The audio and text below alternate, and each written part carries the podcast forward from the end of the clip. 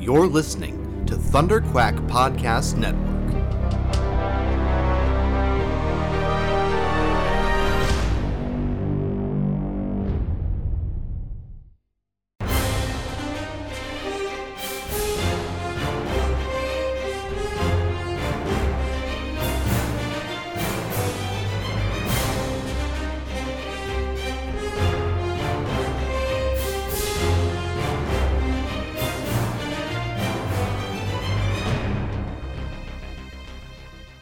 Hello there, and welcome back to the Rebel Cells podcast for the Bad Batch episode Rescue on Ryloth. I am one of your hosts, the perfectly mundane and often disappointing Joe Hogan.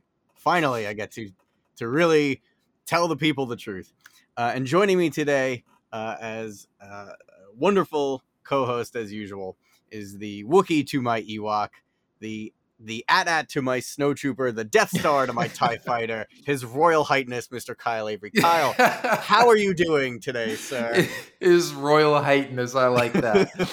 Um, how you doing, Come man? on, give yourself give yourself a little credit, Joe. I'm I'm the ATAT to your ATST, not your snowtrooper. Okay. Okay, yeah, because other okay, you know what? I'm not even going to unpack this the snowtrooper being inside the ATAT. So yes, the A- ATST. I like that better. And also, the Death Yeah. Star makes you just sound really fat when you're just really tall. That's Um, true. That's true. I'm I'm the I'm the super star destroyer to your star destroyer. We'll go There. Oh, I love it. That's much better. Much better. Yeah. God, not a lot of illustrious, news this week. illustrious as always, my friend. You, you you give yourself too little credit. I don't know. I don't know. Well, speaking of disappointment in uh in all things, not a lot of Star Wars news this week, right? And No. really the only news is a disappointment. Yeah. Yeah. The old saying, uh, "No news is good news," was not the case this week. Correct, correct. And unfortunately, uh EA went on record saying that there will be no Star Wars showing at EA Play Live this week, which is something that you and I and Mike were all kind of speculating that, oh, yeah, well, you know, we didn't see any Star Wars at E3. There really hasn't been any Star Wars video game news lately. EA Play Live is coming up at the end of July. We're definitely going to get it. We'll, we'll see something. But, uh, you know, nothing. They specifically went on record saying, hey, don't expect anything now. And really, the, the wording made it kind of sound like next year is the next time we're really going to hear anything about Star Wars from EA. At Mhm. least I may, maybe Ubisoft might have something before then. But um, yeah, little bummer. Um, Yeah. I guess in retrospect, not that surprising considering how light E3 was on the news because I guess COVID really just had that significant of an impact on just everything in the games industry, like everybody. Um, so I guess after E3, we really should have, I guess, tapered our expectations a little bit more. I mean, I'm sure many of you already did that, but I, I guess we hyped each other up a little bit, and we were kind of like, oh yeah, for sure, it'll we'll definitely see some Star Wars. At least we were hoping that we would.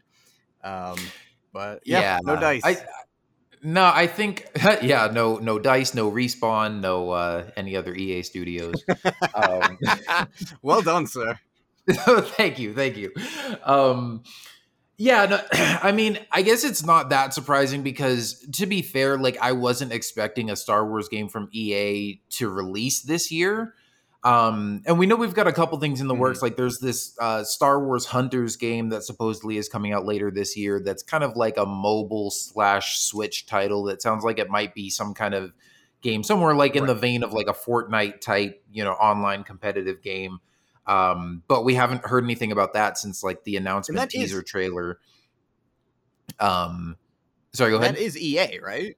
no, I don't think that's EA. Like that is EA. EA is publishing that. Oh, really? Okay. I don't. I don't know All if they're well, publishing it. No, but say, it's like they announced that game. yeah, it's like I Zynga. know. I don't know or now. something like that. Um, yeah, I, I forget who I Mm, forget who it is, but um, yeah. So and I, I so I think that's still supposed to be coming out sometime later this year, but we haven't heard anything about it recently. And then there's Lego Star Wars: The Skywalker Saga, which was supposed to come out this spring, and then we heard it was delayed, but we have still we've still never gotten an official release date for that game. Um, there was just sort of a, a vague release window that again was was pushed back. Hopefully, that's still going to come out by the end of this year, but we haven't really heard much about that either. Um, but that's at least a couple of Star Wars games that you know are kind of on the on the more casual side, but um, that hopefully we'll get by the end of this year. But I was not expecting like Jedi Fallen Order two uh, in time for this Christmas or anything like that. Um, but just the fact that it's been a while since we've heard anything about games that EA is working on, and we know they've got stuff in development, it right. would have been nice just to get even like an announcement or a, a teaser trailer or something like that. Yeah, um, that's really all I was expecting myself. Just tell us what's yeah. coming. Give us some. Give us a morsel of something of, of what's coming. But uh, yeah, but they, whatever they have in the pipe isn't ready for it yet. Yeah, and like you said, they they did Sorry, kind what, of. What were you saying? well, they they did kind of suggest that uh, next year is when they're going to reveal all that. They said we look forward to sharing our our grand vision for the galaxy far, far away, or something to that effect uh, next year. And so, and I've heard, you know, kind of some different takes on this from people, and it's kind of like, you know, best case scenario. I think either way, we're going to hear something at Celebration next year. Um, and the best case scenario could be that mm. they hmm. are working on multiple Star Wars games and that um, we just, uh, you know, like obviously Jedi Fallen Order 2, I think is a given uh, maybe a new Battlefront game, and maybe some other kind of new Star Wars game that we aren't aware of yet that they're working on. Um, so we could get multiple games announced next year, in addition to you know probably some like maybe some new content for Star Wars: The Old Republic, um, or like the uh, the Galaxy of Heroes mobile game that you know has been pretty successful and that's been around for a while. So we could get a bunch of Star Wars news like that at uh, Celebration next year. Or worst case scenario could just be that really the only thing they've got going is Jedi Fallen Order 2, and that's just early in development and they weren't ready to show it off yet. Um, so yeah, I think either way, like I said, we'll we'll get some stuff next year, probably at Celebration. Um, if not, then definitely at E3, like you know, somewhere between the two of them. But um, yeah, I'm hoping that we get more. Th- I'm hoping that it's more than just one game. That if they're going to make us wait a whole nother year for news, that it's at least worth the wait, and that we get uh, at least like two or three games that we can look forward to. Um, but yeah, we'll just have to be patient for a whole nother year to see what that gets us. Yeah, it's really hard to gauge kind of what the the landscape is is going to be. Um, just because like the um you know nintendo has been doing their nintendo directs for so long even though they still participate in e3 they kind of just release news at their own pace and now you know sony is no longer part of e3 and doing um you know they do their state of plays ea is doing this thing. It kind of feels like that time of year e3 is just not as important to the games industry and here's the big news anymore and they're just going to show stuff when when they feel like it's time to show stuff. Um, I don't know. Yeah, I, I guess we will have to wait and see how it goes. Yeah, for sure.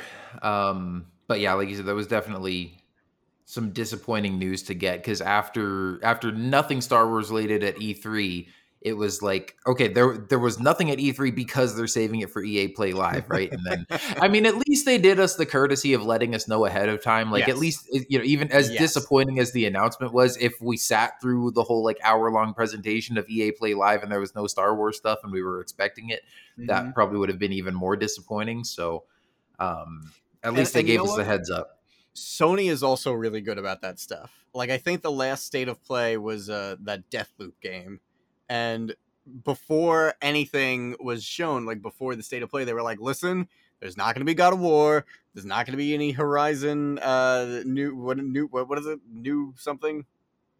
I can't think of it. I can't think of the oh, sequel, even though I want to play that game. But like they they are specifically, you know, going on record saying, "Hey, here's what we're focusing on. Don't get your hopes up. Like this isn't a, a, a big blowout, you know, exhibition of everything that's coming. We're just focusing on these games and some indie games. And I, I appreciate the transparency because I feel like every Nintendo Direct or State of Play before recently, people just like their expectations are through the roof, which I mean, I'm guilty of too. Every time I know, like, I remember every single Nintendo Direct I've watched on the edge of my seat, hoping that we're going to get more Zelda stuff, knowing full well we'll probably not. And then I'm disappointed even though I should have known and did know that we weren't going to get it, it's still disappointing anyway. Um, I, I, appreciate the transparency that uh, you know these companies are, are kind of trying to taper expectations a little bit. Uh, but you know, like we said, sad news. Um, but for the most part, we'll live. We'll you know, it's been a crazy year and change, year and a half. So uh, it's totally understandable, and it's also uh, pretty much across the entire you know entertainment board, right? Like it's been movies, it's been TV shows. A lot of these things have been uh, either delayed or or whatever. Um, well, not everything. I feel like the Star Wars schedule has been pretty uh, pretty good, honestly. Yeah. Like production has moved forward pretty well on stuff. So, but uh, you know, for the most part, the entertainment industry has been hit pretty pretty hard and and slowed things down.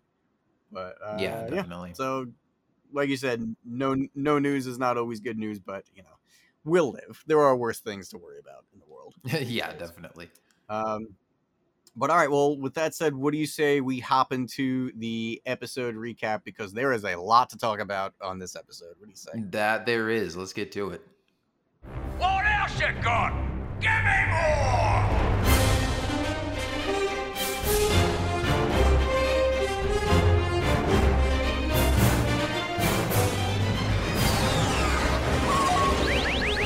Hyperdrive's online. Crosshair, take the towers. How many are there? Five of them. That's Clone Force 99. This is Wrecker, Hunter, Echo, Tech, and Crosshair. My name's Omega. The Clone Wars have ended. You can either adapt and survive, or die with the past. Now, it's time for the Rebel Cells. Good soldiers follow orders. Episode recap.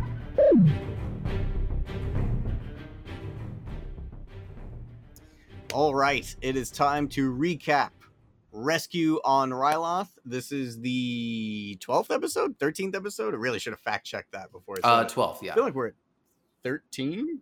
12. Okay, good. All right, episode 12. Oh my god. Four episodes after this. This is horrifying and, and exciting because it's everything is really starting to ramp up and whew, I don't know. This I'm is where the fun begins. Okay, so that's it. Yes, it is. You said the thing, Kyle. You said the thing. So this episode was directed by Nathaniel Villanueva and was written by Jennifer Corbett, Corbett. Corbett. Yeah, I think just Corbett. I don't know. Uh, one of the t- one of the t- okay, Corbett, Jennifer Corbett is the writer for this episode. Uh, so I'm just gonna jump right into it. Uh, on Ryloth, Admiral Rampart comes to visit the Syndullas in their cell. He demands to know the location of their daughter Hera, but Cham and Eleni, Eleni, Eleni, I think it's. Uh, Elaney? Eleni. Okay, Hera's mom refuses to cooperate. I've seen how you treat your allies, allies, allies. and now I can't remember her name. El- El- Eleni, what is it? Elaney? Kyle, what, what did you say Or- it was? What was the Yeah, pronunciation? uh, name? Elaney? Or just Hera's mom, as you said? Okay, Hera's mom. Uh, I've seen how you treat your allies, Hera's mom says. I prefer to be your enemy. Rampart speaks with Captain Hauser, demanding all of Cham's sympathizers be found and arrested. Hauser gently protests, and Rampart doubles down, claiming Syndulla's forces attacked their transport and shot Senator Taa. He then informs Hauser that another squad will handle the search for Hera. So, uh, right out of the gate, we see some conspiracy level Imperial cover up stuff going on, which uh, wasn't really a big surprise. They kind of capped off the last episode, making it seem like they uh, were going to be framed for the attempted assassination of uh, Orn Free Taa. And, uh, you know, it, it sounds like he's going to make a recovery. I don't know if it's a full recovery, but they're making it sound like he's still uh, alive, which is interesting uh, considering a headshot uh, from crosshair to the head. You would think wouldn't be something you just walk off. Um, but yeah, and then everybody's favorite new uh, heartthrob Hauser trying to talk some sense into Rampart, trying to be, you know, and, and I, you know, I I love the fact that he is really questioning these orders because up until this point, or at least up until last week, um, we just kind of figured all of the regs were just going to obey orders. You know, it was, I, I don't know if you guys touched on this, that Rex had said, um, you know, it's rare that uh, clones were able to resist the Order 66 programming, but I am really intrigued, especially, you know, I'm not going to get ahead of ourselves uh, too much, but, you know, with the way the episode ends, like, what's going on? How, what is it exactly that is making these, uh, at least Hauser for now, at this point in the episode, he's questioning these orders and he's really thinking about what he's doing instead of just good soldiers follow orders, which they have established in this series to really be a, um, you know, kind of a free will stealing uh, programming. So it's cool and intriguing, and I'm I'm hoping that the answer, I believe that the answer will will uh, you know we'll get an answer as to why this is uh, before, hopefully before the season's over, and I hope it's satisfying. Um, but it's interesting. I don't know. What do you think, Kyle, about about that? Yeah, I think. Um, well, yeah, like you said, we'll we'll have a lot more to go into that go into with that uh, throughout the episode, but um, I thought it was really cool to see, and it, it, was nice to see that the clones still have some individuality, um, at least some of them. And uh, I mean, Mike and I did kind of touch on that a little bit last week in terms of talking about like um, whether we were going to see some defiance from Hauser and what that was going to mean going forward. I mean, I really think this is going to be a catalyst for the Empire to start moving away from clones um, and maybe seeing that this programming is not not as effective as they thought it was. And I don't know if maybe the effects of the chips start wearing off, like after Order 66, or if, um, I mean, you know, all we really know, or at least from Clone Wars, what we thought we knew about the chip was just that it made them obey the order to turn on the Jedi. Um, and so the fact that seemingly there was no Jedi on Ryloth, I mean, I it, it, certainly doesn't seem like Cham has like seen Hauser gun down a Jedi. Um, you know, Hauser seems pretty much unchanged, and like he's willing to go along with the Empire until they start, you know, turning on their allies. And it's like I think if there was a Jedi there, that chip would have gone off and he would have killed him. But um, just you know, maybe that chip doesn't control every aspect of of their brain and their personality the way we thought it did. So definitely something that's uh, going to be interesting to explore more um, as we get towards the end of the season and, and see the repercussions of this. Um, also, as you mentioned, uh, yeah, I thought it was weird too that Orn Taa survived that because like that was a sniper bolt right to the temple. right? um, and I even I mentioned that to Mike at the end of the last episode. I was like, it kind of bugged me because I just assumed he was dead. And then Rampart says, You're under arrest for the attempted assassination of Free Taa. And I'm yeah. like, Well, if you're going to frame, I'm like, if you're to frame him and say that Cham attempted the assassination, then you're going to have to explain who actually assassinated him because the dude's dead. and then in this episode, it's right. like, Oh, apparently he's not. Like, I don't know what's going on. So, um, yeah, that was that was interesting. And it's like, I mean, we've yeah. seen I don't I don't know if they were just trying to avoid making it too dark by like having him point blank get assassinated because like I mean, we've seen civilians get roasted on this show, so it's not like they need to shy away from you know yeah. having having political assassinations, but I don't know, maybe Orn is still going to have some part to play later in the story or I don't know if there's like some canon books or something where he's still alive. Like I, I can't think of why they would need to keep him around, but that I, was I think he's wrinkle. in. I think he's in Lords of the Sith, if I remember correctly. Oh, okay. And that I'm would take place sure after this, right? Because Yeah, at that point, Cham is like, like, openly fighting the years later. Empire. Oh, okay. Oh, Yeah, it's that I think that's after? around the time like Rebels. I think it's around the time Rebels started. Maybe a little bit before. I don't know. Oh, I. I read it when it came out. I really don't remember. It. Yeah, yeah, same here. I've read it, but it's been a while. I just remember it's in between. Maybe he'll come back, four, like- but I forget exactly where. Yes. Yes. Uh, maybe he'll come back like Admiral Trench, like half cyborg. yeah, maybe. Uh, but yeah. Okay. So uh, do you want to take it away? The uh, next next section. Yeah. Um, all right. Meanwhile, Hera spies on Imperials and learns that Crosshair and the elite squad are looking for her. She tells Chopper they need to send a transmission. The Bad Batch receives a message from Hera asking for help. Though Hunter isn't eager to return, Omega presses him and they head back to Ryloth. Hera meets them upon their landing and asks that they free her parents. let's see what they're up against first. Hunter says, not promising to help.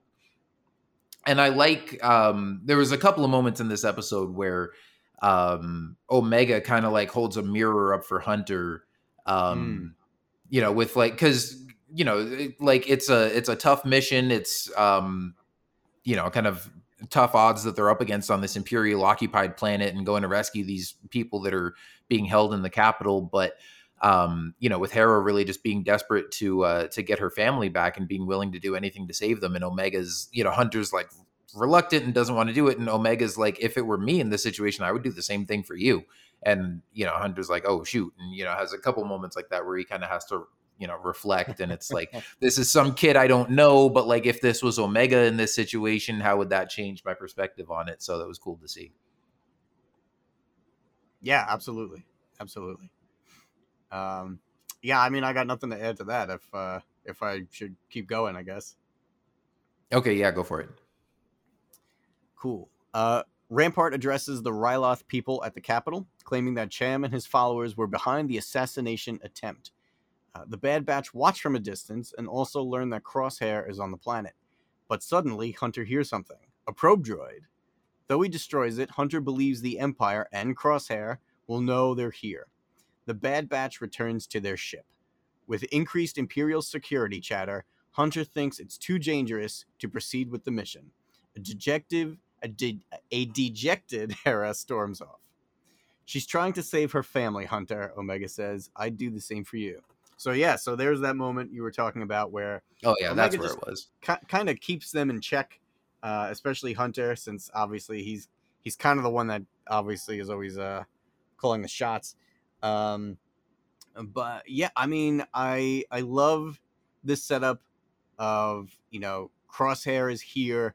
I mean, you know, Crosshair has run into the Bad Batch a few times now, um, but it's I don't know what it is. I just I love the fact that he. Well, okay, you know what? I'm not. I'm gonna save that for later too, because I don't. I don't want to jump too far ahead. Uh, I love that Crosshair is here, um, and for what it means as a uh, antagonist for the Bad Batch. Um, I'm so happy. Can I just say that the Bad Batch is actually in this episode of the Bad Batch this week? Um, last week was great, but like, and I knew that last week was set up for this week. Like, I was like, there's no way there's going to be two episodes in a row like this. Um, but this is cool. Like, I really like this. I like that they're involved with helping Hera. I think it's so awesome the relationship that's starting to like kind of cultivate between young Hera and Omega. Like, I think that's so cool. I'm so excited for that. Um, and uh yeah i mean i yeah this is this is mostly set up for the episode but uh really cool stuff and uh i love crosshair. I love that crosshair. I i think my favorite episodes are when crosshair is uh the obstacle for the bad batch. Yeah.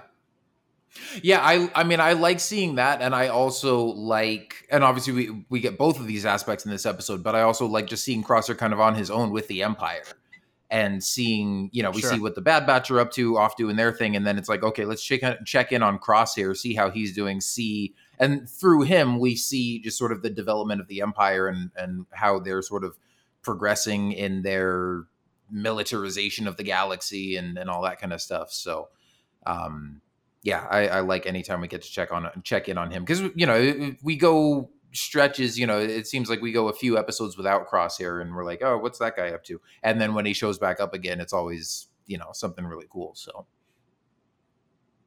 yeah i like his new haircut too that is just a shaved head it just it looks a lot better than the weird like high bowl cut that he used to have he looks Well, really yeah, good with like and- the scarred face and the buzz cut yeah, with like the the scar that he's got, kind of like on the back of his head.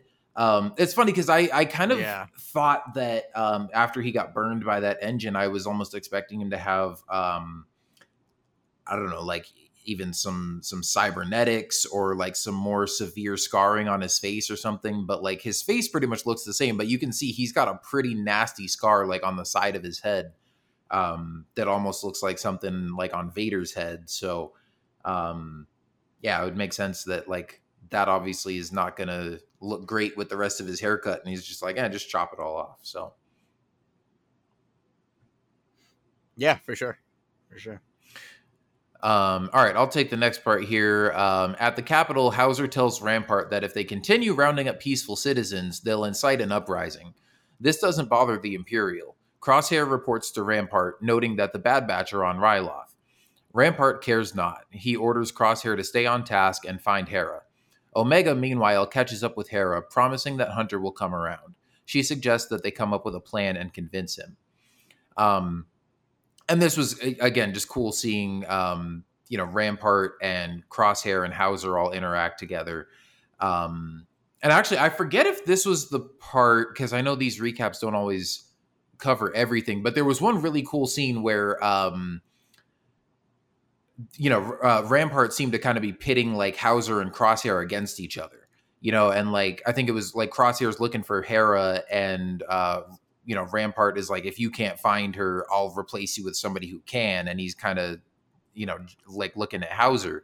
Um, and you know kind of pitting the two of them against each other and again maybe making both of them realize that they're expendable and that they're sort of just tools for the empire and that they don't really care about them um but also yeah i mean this is cool to see like we all think that you know with the the chips going off and activating order 66 and stuff that like the clones are sort of the bad guys now but even for the clones who we've seen gun down Jedi or that we've seen go along with the Empire and do sort of these, uh, you know, straight up evil or at least morally questionable things, I think the we keep seeing the Empire one up that. You know, it's like we see the stuff that Crosshair is willing to do. We see the stuff that the other clones are willing to do, and then like Rampart and his stormtroopers come in and do stuff that the clones are like, wait, hang on a second. Um, and I think again that's illustrated really well with Hauser here, where he's, I mean, I, and obviously he's been a more like sort of sympathetic, you know, one of the most sympathetic clones we've seen in this show up to this point. But um, I mean, he's still been loyally following the Empire. He didn't have a problem when the Empire took over, but when they start rounding up citizens um, and you know just arresting people that they think might be associated with Cham Syndulla, he's like, "Hey, this might not be the best way to go about things," and Rampart's like, "I don't care. This is what we're doing." Um, mm and so again just kind of showing that um, kind of from an audience standpoint as far as the characters that we care about i think it's, it's starting to show um, you know that the clones might kind of come to a realization that like the empire is more evil than they realized or that maybe they they don't want to play along with this um, but also you know from the imperial perspective it's like again i think we're moving towards them more and more trying to edge these guys out saying like hey it's more efficient to uh you know like if these guys are going to start questioning orders like let's get some some loyal people that are just totally on board with this and not going to question orders not because we make them but because they believe in what we're doing here. So um it's just cool to to continue to see that progression oh and we're going to get more of it by the end of this episode too so there's there's oh, only yeah. more questions as we go um which is really cool i mean my so obviously, like we said, there, there's more stuff that's going to come up later in this episode and hopefully in the season. Um, the thing I'm really curious about is how maybe um, Hauser, you know, when Order 66 actually went through, how involved in that was Hauser? Was Hauser always this kind of like I don't want to say flip floppy because he really is following orders until he gets to this point where at this point now he's like, uh, I don't know if I agree with this. Um, I'm really curious if this was like maybe his programming is starting to wear off or if this is mm-hmm. the first morally ambiguous thing he's had to do since Order 66 went through and the Republic became the Empire.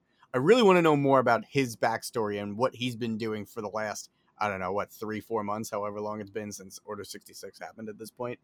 Um, because even from the beginning, I feel like well, the beginning was really just the last episode, but you know, since we were first introduced to him, he kind of had like a softer demeanor, and he was he was just like, oh, Cham, you know, I'm not gonna report anything, but like, I feel like any other clone trooper that we've seen up until this point would have just been like, nope, by the book, here it is.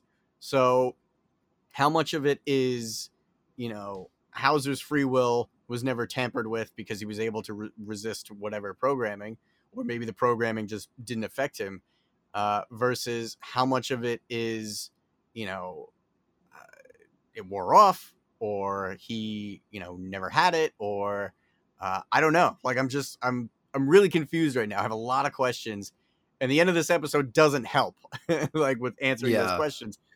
Uh, Okay, I'm gonna shut up and, and we'll get to it. So I guess I'll I'll I'll move on. Um, Howzer. Well, like I said, oh, go ahead. Uh, Sorry. I was just going to say, I, I, I again, I think it's pretty safe to assume, and, and Mike and I kind of speculated about this last week, but I, I don't think there was a Jedi on Ryloth when Order sixty six went down, and so Okay. maybe the chips had a little bit different of an impact, or maybe a less severe impact on clones who weren't around a Jedi, because like again, if if Order sixty, if Palpatine says execute Order sixty six, and there's no Jedi around, what are you going to do? Um, Right, but uh, when when Wrecker finally had his like his uh you know his programming finally activated, he was going against the Bad Batch because they were in violation of Order sixty six because they weren't following whatever imperial regulations and oh you're you're, you're committing treason. It was treason to Wrecker. It didn't matter that it was Jedi. It was treason. but part of the the treason but part of part of the treason was that they helped a jedi escape in the first episode But was And that so- what he was? Is that what he was describing as treason?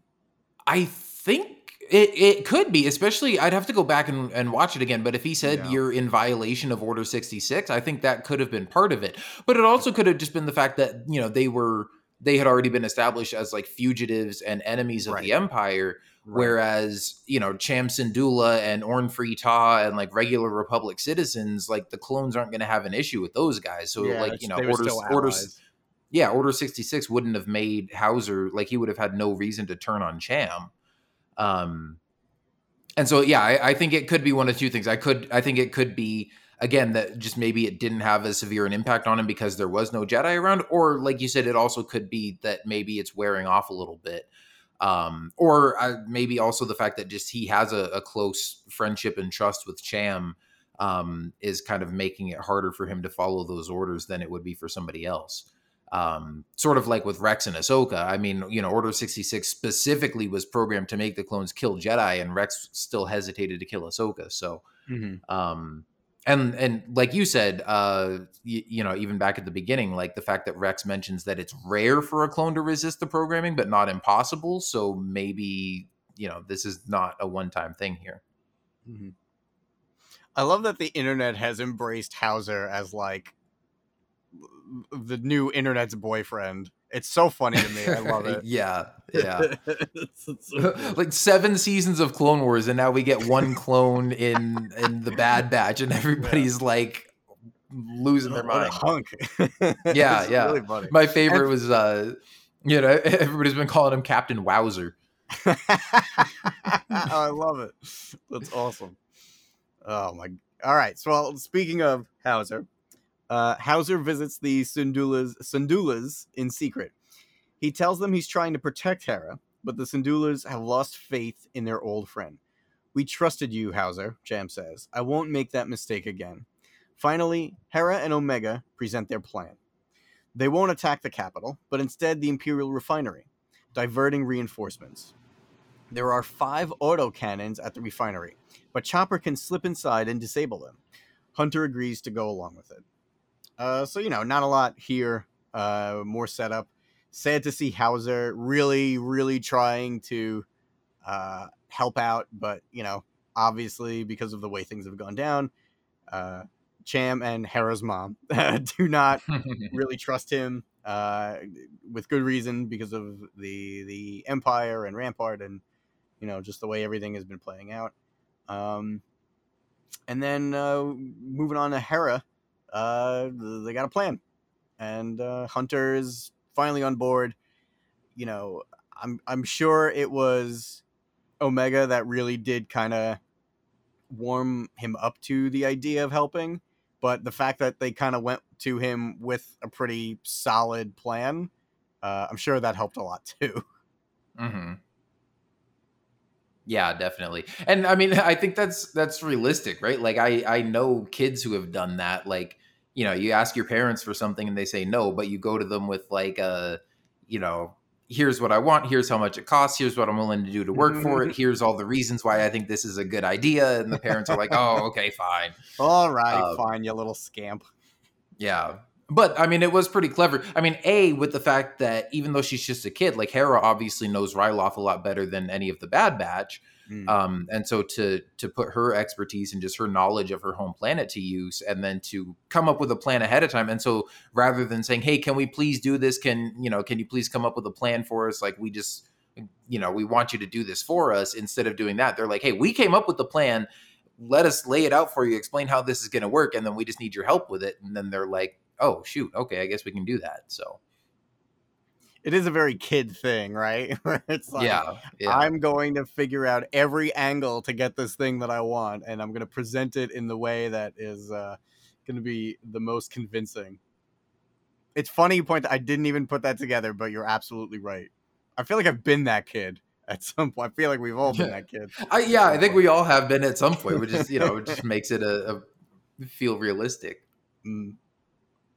But yeah, perfect. Uh, yeah. If you so, if you want to uh, keep us moving along, Yeah. Yeah, I'll keep going here. Um, Hera and Omega arrive at the refinery. Chopper makes his way to the terminal, but cannot access the cannons. Clone troopers quickly spot him and take the droid away. Omega decides they'll improvise and take the console offline with one of the Imperial shuttles. You said you wanted to be a pilot, right? Omega asks Hera. After a less than graceful takeoff, Hera quickly gets a feel for the craft. Chopper seizes the opportunity to zap his clone escort, and Hera takes out the control center. Chopper then flies up into the shuttle's cargo bay, and Omega gives the all clear to the Bad Batch. Flying the Marauder, Tech and Wrecker blast the powerless cannons. And um, man, I'll tell you what, Tech did not have to go this hard uh, in this flying sequence here. I mean, they took down the auto turrets, and yet Tech still flies in like you know it's Fast and the Furious or something, and he's like pulling you know like uh, drifting turns. I Um, loved that because that felt like Yeah. Star Wars Squadrons, right? Like, oh yeah, yeah, yeah, that's true. Yeah, I mean it was it was really cool. I was just like, man, like they're they're just showing off with the animation here. Like you know, he could have flown in slowly and just picked them off one at a time because they had just disabled them. But um, yeah, it was a really fun sequence. It was fun seeing you know choppers zapping troopers, just like you know we've seen him do all of Rebels. Um, I saw a couple memes about this where it was like you know when Hera blasts the console and it was like oh baby's first war crime. Um, Yeah, after I all love the that. yeah, after all the imperial bases and stuff that we see them sabotage in Rebels. Yeah, I love that the internet considers Chopper like a, a like a war criminal. That is so Yeah. funny to me. That's so I mean, the Empire does, right, yeah, for sure. And I'm sure Chopper would wear that as a badge of honor. He doesn't care.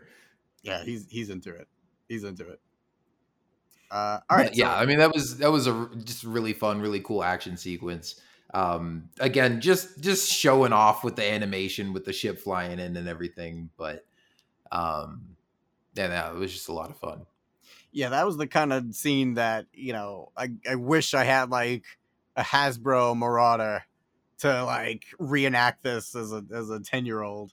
In my Oh, yeah, room With all my with all the stormtrooper figures on the ground, and then having the ship come in and do something like that. Yeah. Oh man, I absolutely would have done that as a kid. Like, especially if they had one that had like, you know, something that could like shoot missiles out of the back of it or something. I'd like line up some stormtroopers and try to like make that turn and and take them all out. Absolutely, sir. I love it. Yeah, I love that every well, mostly every episode of the show really makes me wish I was a kid again playing with figures.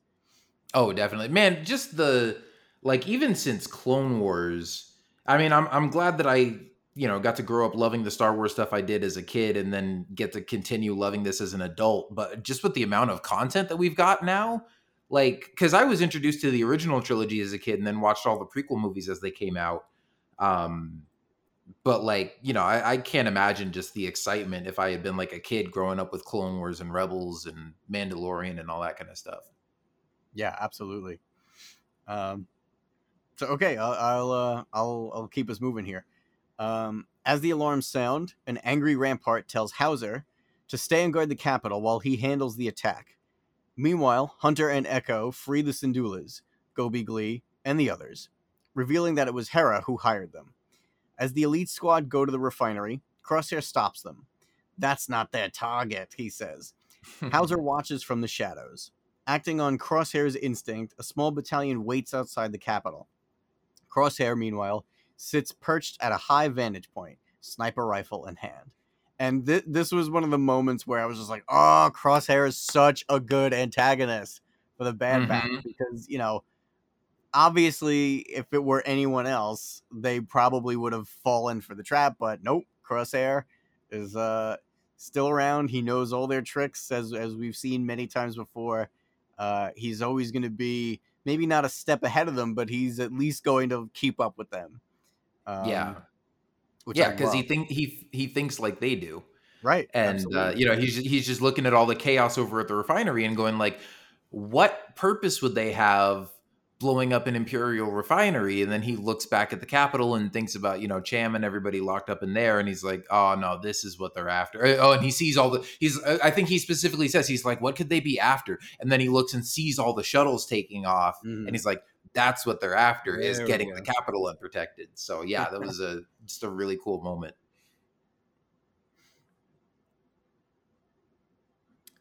Um, wait, where are we at?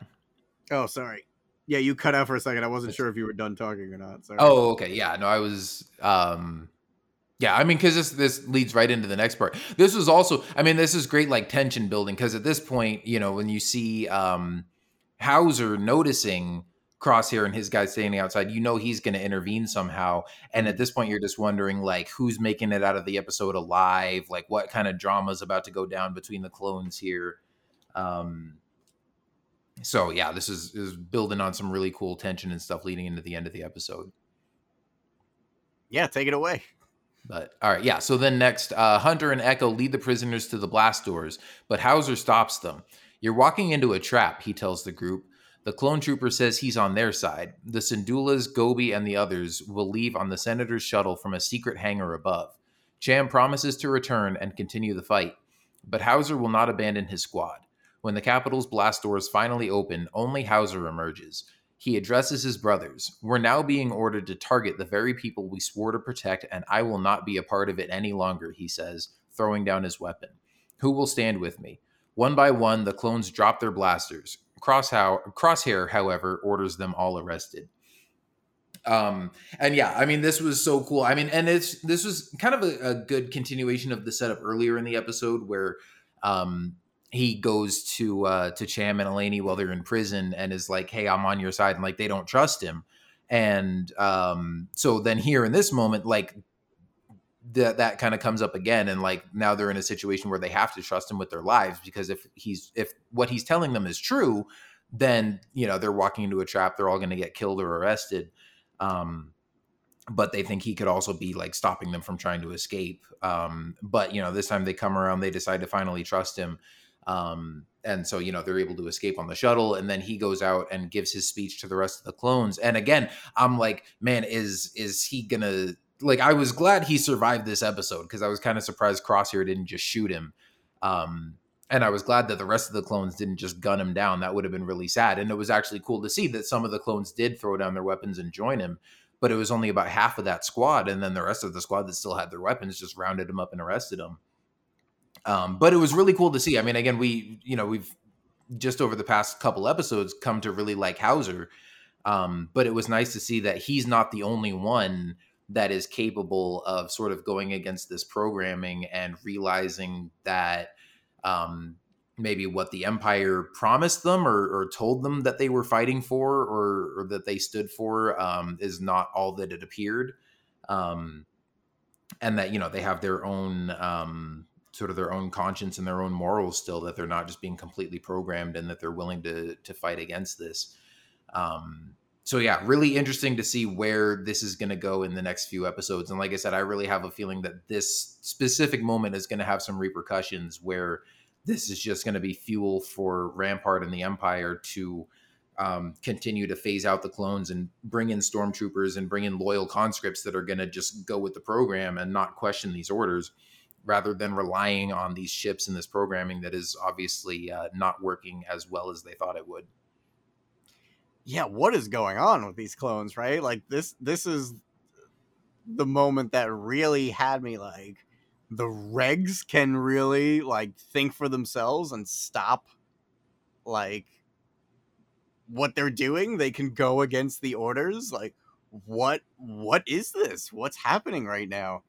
Uh, it I, I, I also think it, it like lends a lot of uh, possibility to Cohen's theory that we're gonna get that battle of Kamino, That maybe there Oh, really yeah. are gonna be clones rebelling against the Empire. There was a decent amount of clones that that didn't follow orders in this episode. It was it was really surprising. Mhm. Um, and yeah, I'm I'm with you. I was positive that Crosshair was gonna kill Howzer. I'm still not convinced that he isn't going to, but it sounds like he's going after Bad Batch nep- next episode. So I don't think we're I think we're done with Ryloth for now.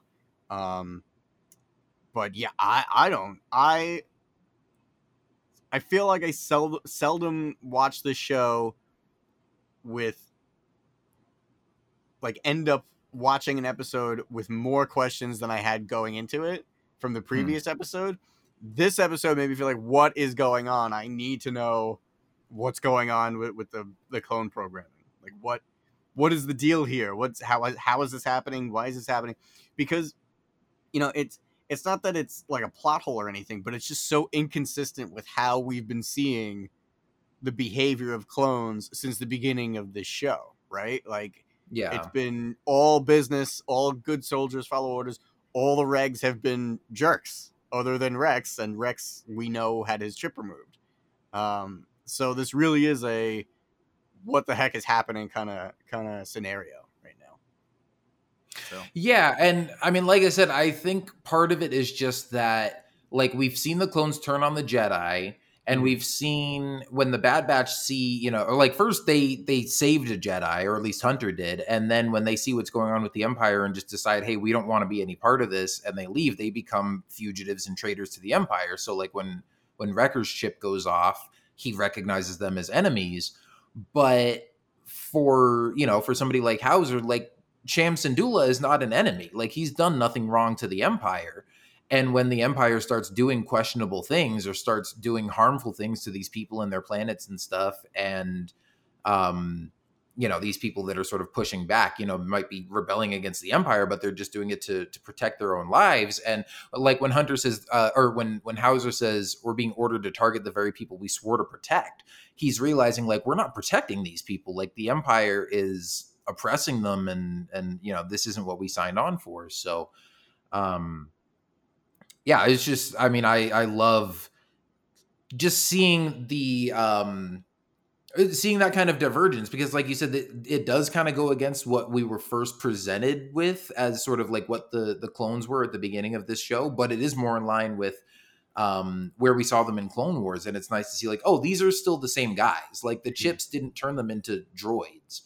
Um i think really the the chips i i mean and, and maybe we'll find out more about this as as we keep going but i think maybe the chips really were there just to make sure that they followed the order to kill the jedi mm, um and we already know like you know for example from from episode 2 long before we ever knew about the chips and all that stuff from clone wars like they say that the clones are completely loyal to the republic and they'll take any Right. order without question but like their Right. loyalty is to the republic first and so for me like even just as a kid and and you know growing up in my teens and whatever with revenge of the sith like I always thought Order 66 made sense. Like with without the explanation of the chips and everything, I was like these guys who are uh, you know, engineered to be loyal to the Republic, like their ultimate loyalty is to Palpatine, not the Jedi. When Palpatine says the Republic is in danger, the Jedi are traitors and they've tried to kill me and they're trying to overthrow the Republic, the clones with their ultimate loyalty to the Republic are not going to question the order to turn on the Jedi thinking that it's to protect the Republic. Um but now that we're seeing that like that danger has passed, and again now that they're being ordered to turn on people who pose no threat to the republic and people that they were supposed to protect um that they're just like hang on something's off here but again now with the chips even it's like maybe those chips were just there to make sure that they went along with that order that their individuality didn't interfere that they weren't gonna you know sort of grow a conscience and decide not to go along with it palpatine's like no i need the jedi out of the way so this is like an extra safeguard in there to make sure that the jedi are eradicated. And now that that's happened, the clo- you know it's kind of like okay, now what? And the clones are kind of just going along with the Empire um, because that's all that they've got, right? Like they're just kind of going along with the program. Um, and and now just sort of starting to question it as time goes on. So that's sort of my interpretation of it. Um, I mean, we could find out that you know maybe maybe Howzer does just have a faulty chip or something. But again, the fact that there's a good handful of clones that um, listen to him and are, are willing to go along and throw their weapons down seems to suggest that there's more clones out there, and I think we're going to see more and more of this. Um, and again, that this is going to be a big reason why the Empire turns to stormtroopers, and that we might see, uh, you know, a big con- a big conflict between clones and stormtroopers at some point. Um, but yeah, I mean, like you said, still a lot of unanswered questions and uh, you know, lots of interesting stuff to see for the rest of the season. But I just thought this was really great. I love this scene here. Um, and just uh, you know, a great moment for Howzer and the clones. Yeah, yeah, absolutely. Um, I think out of everything in the show, and I love the show. I love the characters in in the Bad Batch itself. I love all the the supporting characters. I love all the enemies. But like this question from this episode is the thread that I'm like the most invested in now because this is like so like such a big a bigger thing than you know we we I guess realized or, or I don't know like it's this is the thing that I'm Mhm. super invested in the most now and I'm sure we're probably not going to see anything next week about it it'll, it'll uh, the impression I get is that we're going more to to the um you know the the focus of the story on Crosshair catching the Bad Batch, but uh, I guess we'll see. Yeah. We have four episodes to go, right? We, Yeah, well, and and jumping ahead a bit here because I know we talk about this at the end of the episode, but I think the next, just based on the titles that we got released a while ago, I think the next episode is called like Infested or Infestation or something yeah, like that. And then and then the next episode after that is War Mantle, which I believe they mentioned earlier as Mm, like that's their their stormtrooper project. So I think if not next week, I think in two weeks we're gonna probably get a lot more of this kind of stuff. Yep. Uh, cool. Well, well, let's uh, wind this down then, uh, and we will get to that stuff. Uh, suddenly, a shuttle escapes from high up in the Capitol Tower. Crosshair opens fire to no avail. At the rendezvous, Hera's mom offers to pay uh, payment to Hunter, who declines. Keep it. You'll need it. These occupations are happening on other planets besides Ryloth. Hera and Omega say their goodbyes. Thanks for believing me, Hera tells her friend. I love their friendship. I know we didn't get a lot of it, but like the little moments we did get, I love I love Omega supporting Hera being a pilot earlier in the episode. Uh, Mhm. I don't know what it is. I just I would have never thought to put these two together, and I love them together. They're great. Yeah, no, they they formed a really sweet friendship just in the couple episodes we saw them in. Um and yeah, it was really nice to see. I mean, and like you said, like this is not something I expected to see at all going into this. Um, even knowing that we were going to have an episode on Ryloth, I figured, oh, Cham's probably going to show up and like maybe we'll get a little cameo from a young Hera in the background somewhere. But I was not expecting her to be like a major character in these 2 Mhm. episodes. Um, so it was really cool seeing her again and just kind of uh, getting you know an early look at that character. Um, seeing you know her her very early days of learning to fly and stuff was really cool, and then uh, just seeing her have this um, uh, friendship with Omega was nice. Yeah, for sure. So do you uh, Um, do you want to wrap us up? Yeah, we'll read the last part here. Uh, back at the refinery, Rampart surveys the wreckage before Crosshair joins him. It would seem I underestimated your four friends, he says, granting the sharpshooter permission to hunt down the Bad Batch. And uh, again, just one of these really interesting Crosshair moments here because he was the one that asked. He asks permission uh, to go hunt them down, and uh, you know, Rampart's like permission granted. And then you know, again, we end on this like sort of zooming in close up on Crosshair's face where he just looks very conflicted. And, you know, after hearing Howzer's speech, you can't help but wonder like, is he, he's maybe like more determined to prove himself to the Empire and prove that he's one of the loyal ones, but also maybe some of Howzer's speech is getting in his head. And maybe the further he sort of goes down this dark path, he's maybe realizing maybe I did take the wrong choice. Maybe this isn't what we signed up for.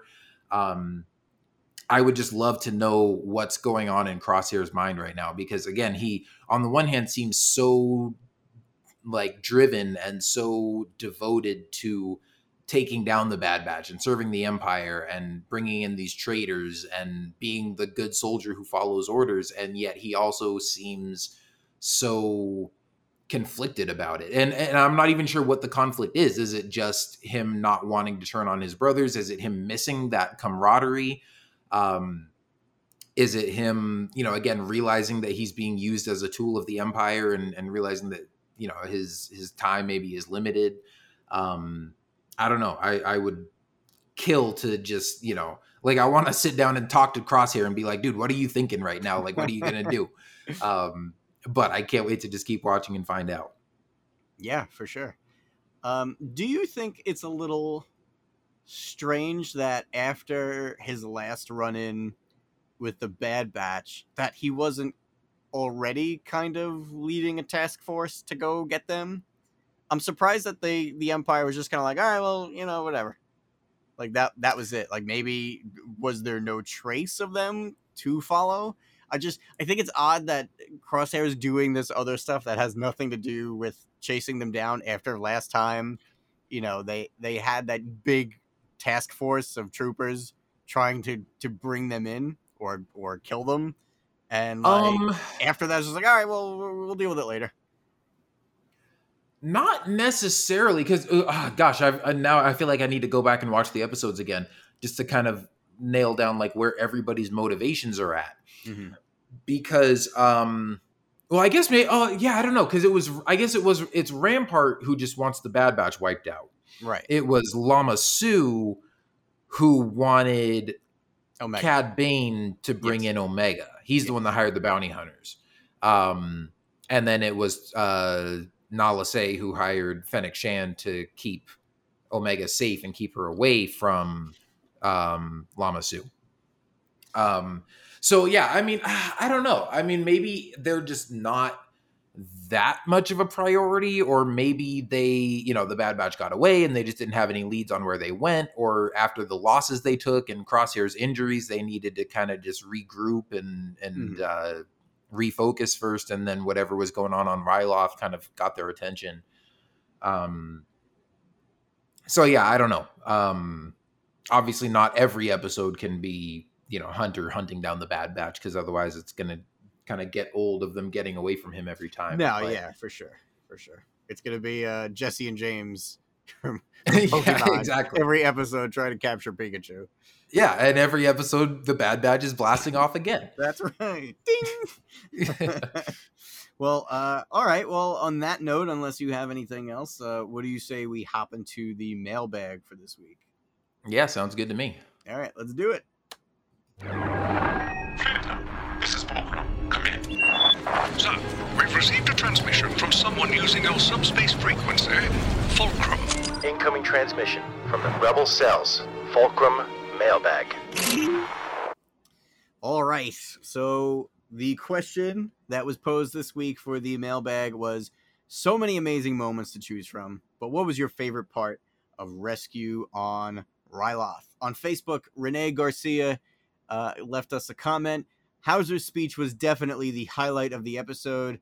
I hope this isn't the last that we see of him. I agree. Uh, everybody, I think the entire internet seems to agree. Um, everybody loves Howzer. Howzer's speech was was really, uh, man, that really was a turning point. That's uh, that was a crazy, crazy moment. Uh, Mhm. over over on Twitter, the Power Goats says, "I thought Howzer was toast." Yeah, so did we. We did too. yeah.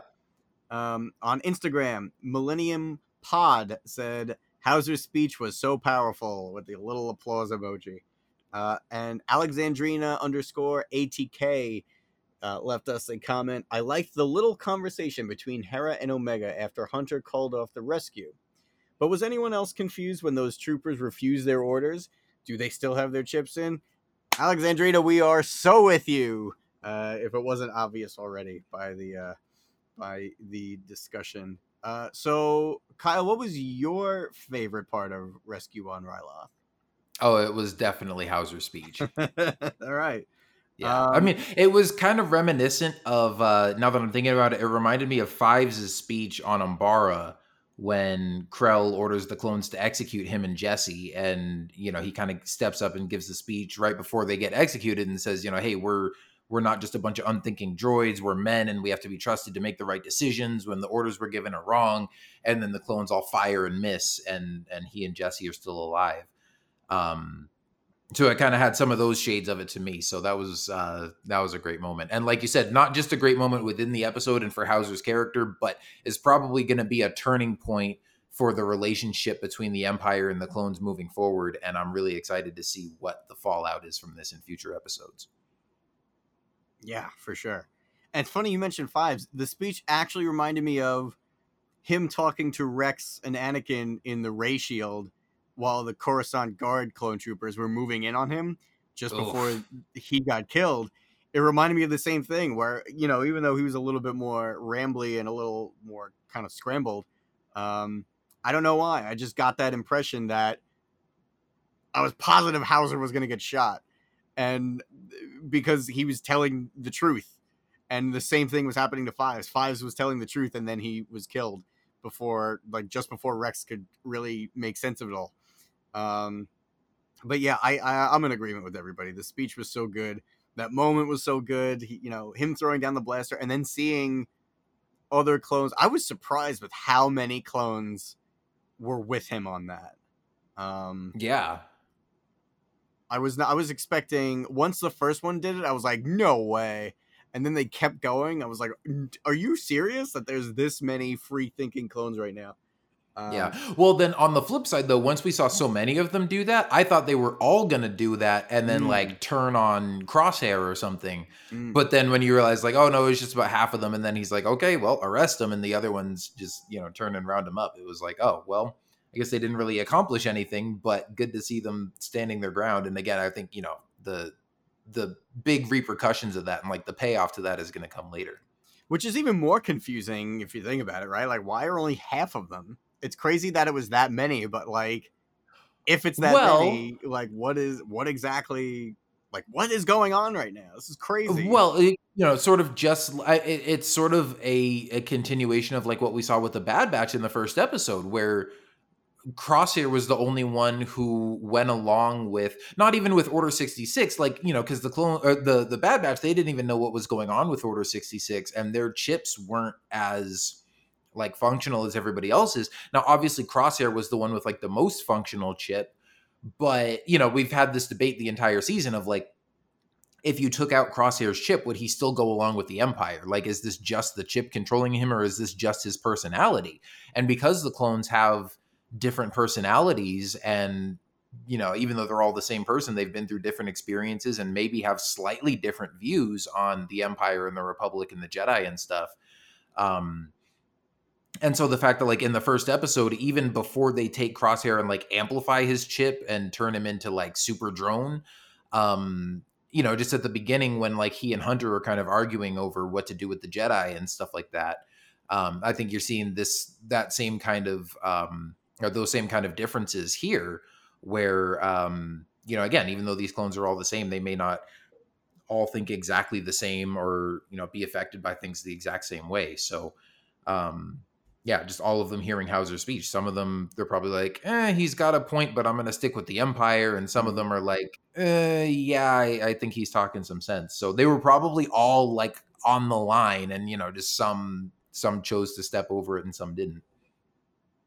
there's that weird psychology of like when a movement is starting that the most important person is the second person to join it because when it's just Mhm. one person by themselves everybody thinks they're just crazy but as soon as you see that one guy go oh yeah that makes sense it's easier like psychologically to, to start following it so Yeah. shout out to the mvp uh, riot shield clone trooper who was the first person to be like yeah okay that makes sense yeah. for uh, backing up Howzer because otherwise maybe he would have gotten shot. Who knows? Yeah. No, and like you said, that that's a good point because up to this point, like Howzer was the only one that we had seen show any kind of reservations or or show this much, you know, sort of personality and resistance to that programming. And it was like, is this just a one-off thing? Is he just not being affected as much as everybody else? But then once you see those other clones step up and join him, you're like, oh, this is going somewhere. Yeah, This, is, not bigger. just a Howzer thing. This is going to have bigger implications for all the clones. So Yeah, I can't wait. It's gonna be awesome. yeah. Well, geez, I guess that uh that does it for rescue on Ryloth. Uh, up next, Kyle, as you mentioned earlier, the next episode is called Infested, and it will be oh man, episode thirteen out of sixteen. We're really getting down to the wire here, my friend. I don't know. Yeah. I don't know. What do you what do you think is going to be the thing doing the infesting? Is it those like spider things from uh oh gosh, the the chopper based planet in Rebels or like the ice Uh, spiders from the. Mandalorian? like what are hate spiders. I'm so done with spiders in Star Wars. I'm good. I don't want to see anymore. You know what? I wouldn't mind a return to form, some old clone trooper, uh, uh, Clone Wars rather. Let's go back to Geonosis. Let's get the brainworms back in here. Like zombie clone troopers. Tha- that's Okay, fun. okay. Let's get some of those guys back. What do you think? What do you What are you hoping for out of Infested? Oh gosh, I have no idea. I'm not as adverse to spiders as you, so like but I'm just wondering if it's going to be some kind of like bug alien that we've seen before or some completely new thing.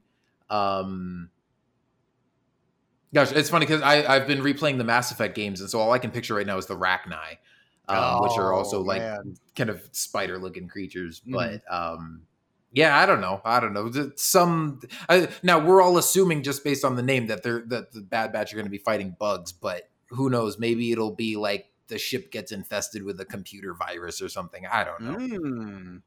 It's COVID. galaxy wide pandemic Absolutely. Well, we uh, only have a few days to find out for sure. Uh, that is going to do it for us this week. Uh, hope you guys will jump in on the mailbag again for next week. Uh, until then, we will see you next time. Am I missing anything? Did I forget to do anything, Uh, Kyle? Or nope we're, All right, we're awesome. cleared for blast off ah, we are blasting off again. Okay, see you guys next week. bye everybody Looks like Bad Batch is blasting off again.